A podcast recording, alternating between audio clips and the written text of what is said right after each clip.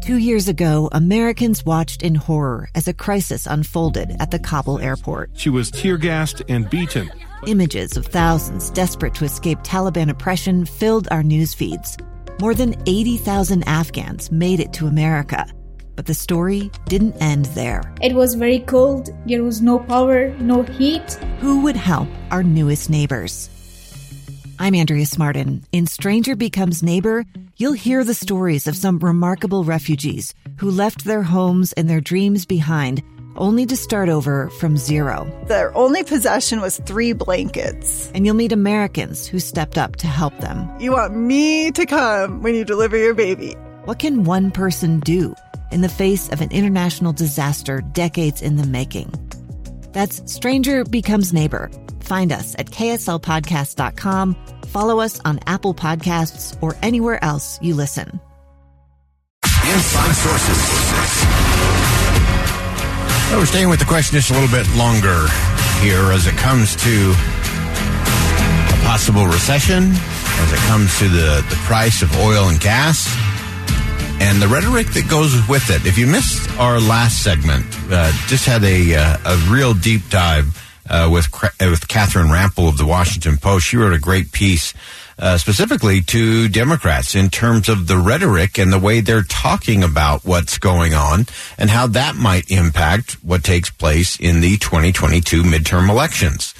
And she was she was very clear, and I, I love the fact that Catherine pointed out that it is hard enough when governing to get the right result, even if even if you got the diagnosis absolutely correct, it's still hard to get the right prescription and to get it filled and implemented so you get the right outcome.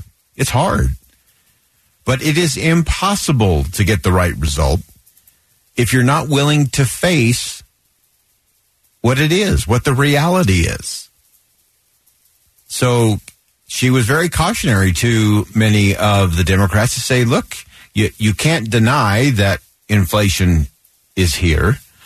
Uh, and again, there was sort of this this path over the course of 2021, where first there, it, it wasn't a thing, and then for about six months they said, "Well, it's a it's a transitory thing," and now they've just accepted that it's a thing. So they've at least accepted that it is a thing. Now the question is, of course, everyone's going to point fingers and place blame, and we're seeing that blame game go back and forth. So the Democrats are saying, well, this is this is Vladimir Putin's fault. That seems like an easy scapegoat at the moment. Mitch McConnell came out for the Republicans just moments ago and said, "No, no, no, not so fast. Uh, this is not a Vladimir Putin recession. This is not a uh, Vladimir Putin-driven inflation." And, and so the finger pointing is going back and forth. Uh, Pete Buttigieg uh, from the president's cabinet saying, "Hey, there's not much we can do in terms of you know, these prices, especially as it relates to oil and gas. So a lot of shoulder shrugging, as you know, on this program, we talk about uh, shoulder squaring, not shoulder shrugging. And I think that's going to be the big debate and the big challenge for both Democrats and Republicans going into the midterms. Uh, they can both just point fingers at each other. And guess what? That doesn't do anything for the American people. So who will lead? But I think that leading, you have to start with a very clear understanding of where you are. And if you can't have enough courage, uh, Catherine Rampell, again from the Washington Post, said, you, you got to be honest and say, look, this is what we tried to do. This is where we are. And here's what we think we need to do next. And having a little bit of courageous vulnerability. The American people appreciate that. The American people will accept that as long as you have a plan to move forward a plan that includes a plan, not a finger point. Uh, she cautioned. She she cautioned President Biden. Don't don't turn this into a populist. Uh, let's let's make it the the big bad oil executives' fault. Uh, don't wag the finger. There is the way Catherine put it. Just have a, a real conversation.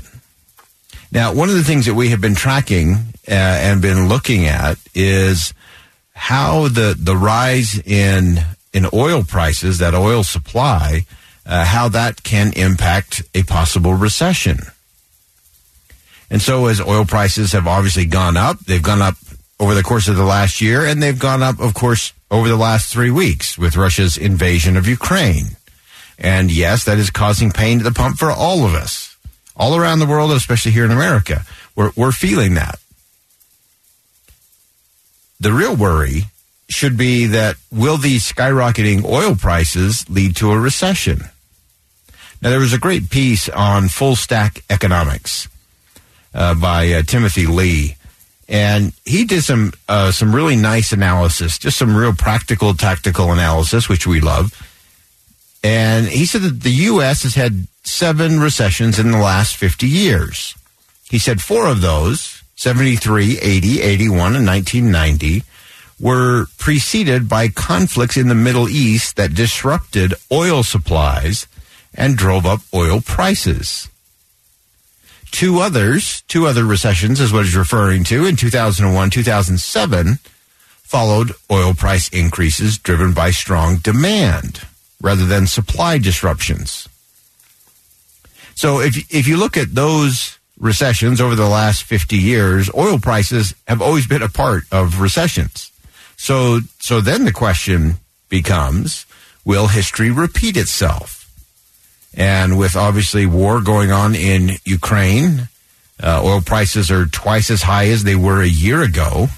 And that obviously makes a lot of economists really nervous, and rightfully so. Uh, but we also have to make sure we factor in all of these other pieces.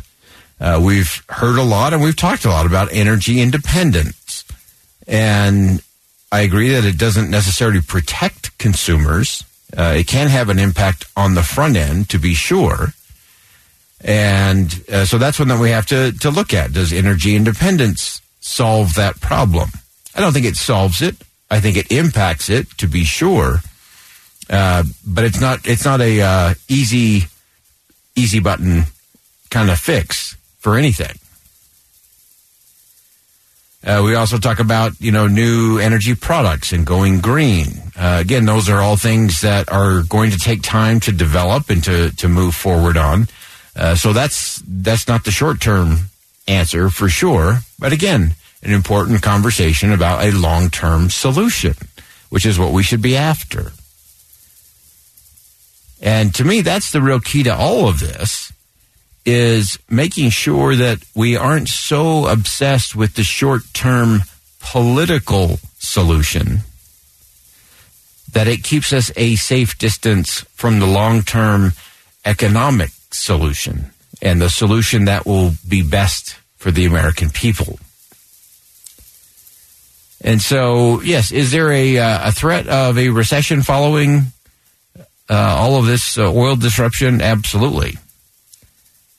It's how we go about it. Will we diagnose the problem properly? And then will we have an open, honest debate in front of the American people to come up with the prescription and the solution? And will we have the discipline to go past politics and make it work? Stick around. We'll step aside for top of the hour news. Much more. Hour number two of Inside Sources coming up next on KSL News Radio. Breaking news. Now on the mobile app for KSL News Radio. Sponsored by Any Hour Services. Listen at home or anywhere you go. KSL FM Midvale. KSL Salt Lake City. This is Utah's news station. I'm Dave Cawley, investigative journalist and host of the podcast Cold. Don't miss Cold's new season 3, where I look into the unsolved disappearance of Sheree Warren, a woman last seen leaving her job at a Salt Lake City office in 1985. Police cast suspicion on Sheree's estranged husband and boyfriend, but never made any arrests or recovered Sheree's remains. Find Cold Season 3, The Search for Sheree anywhere you get your podcasts.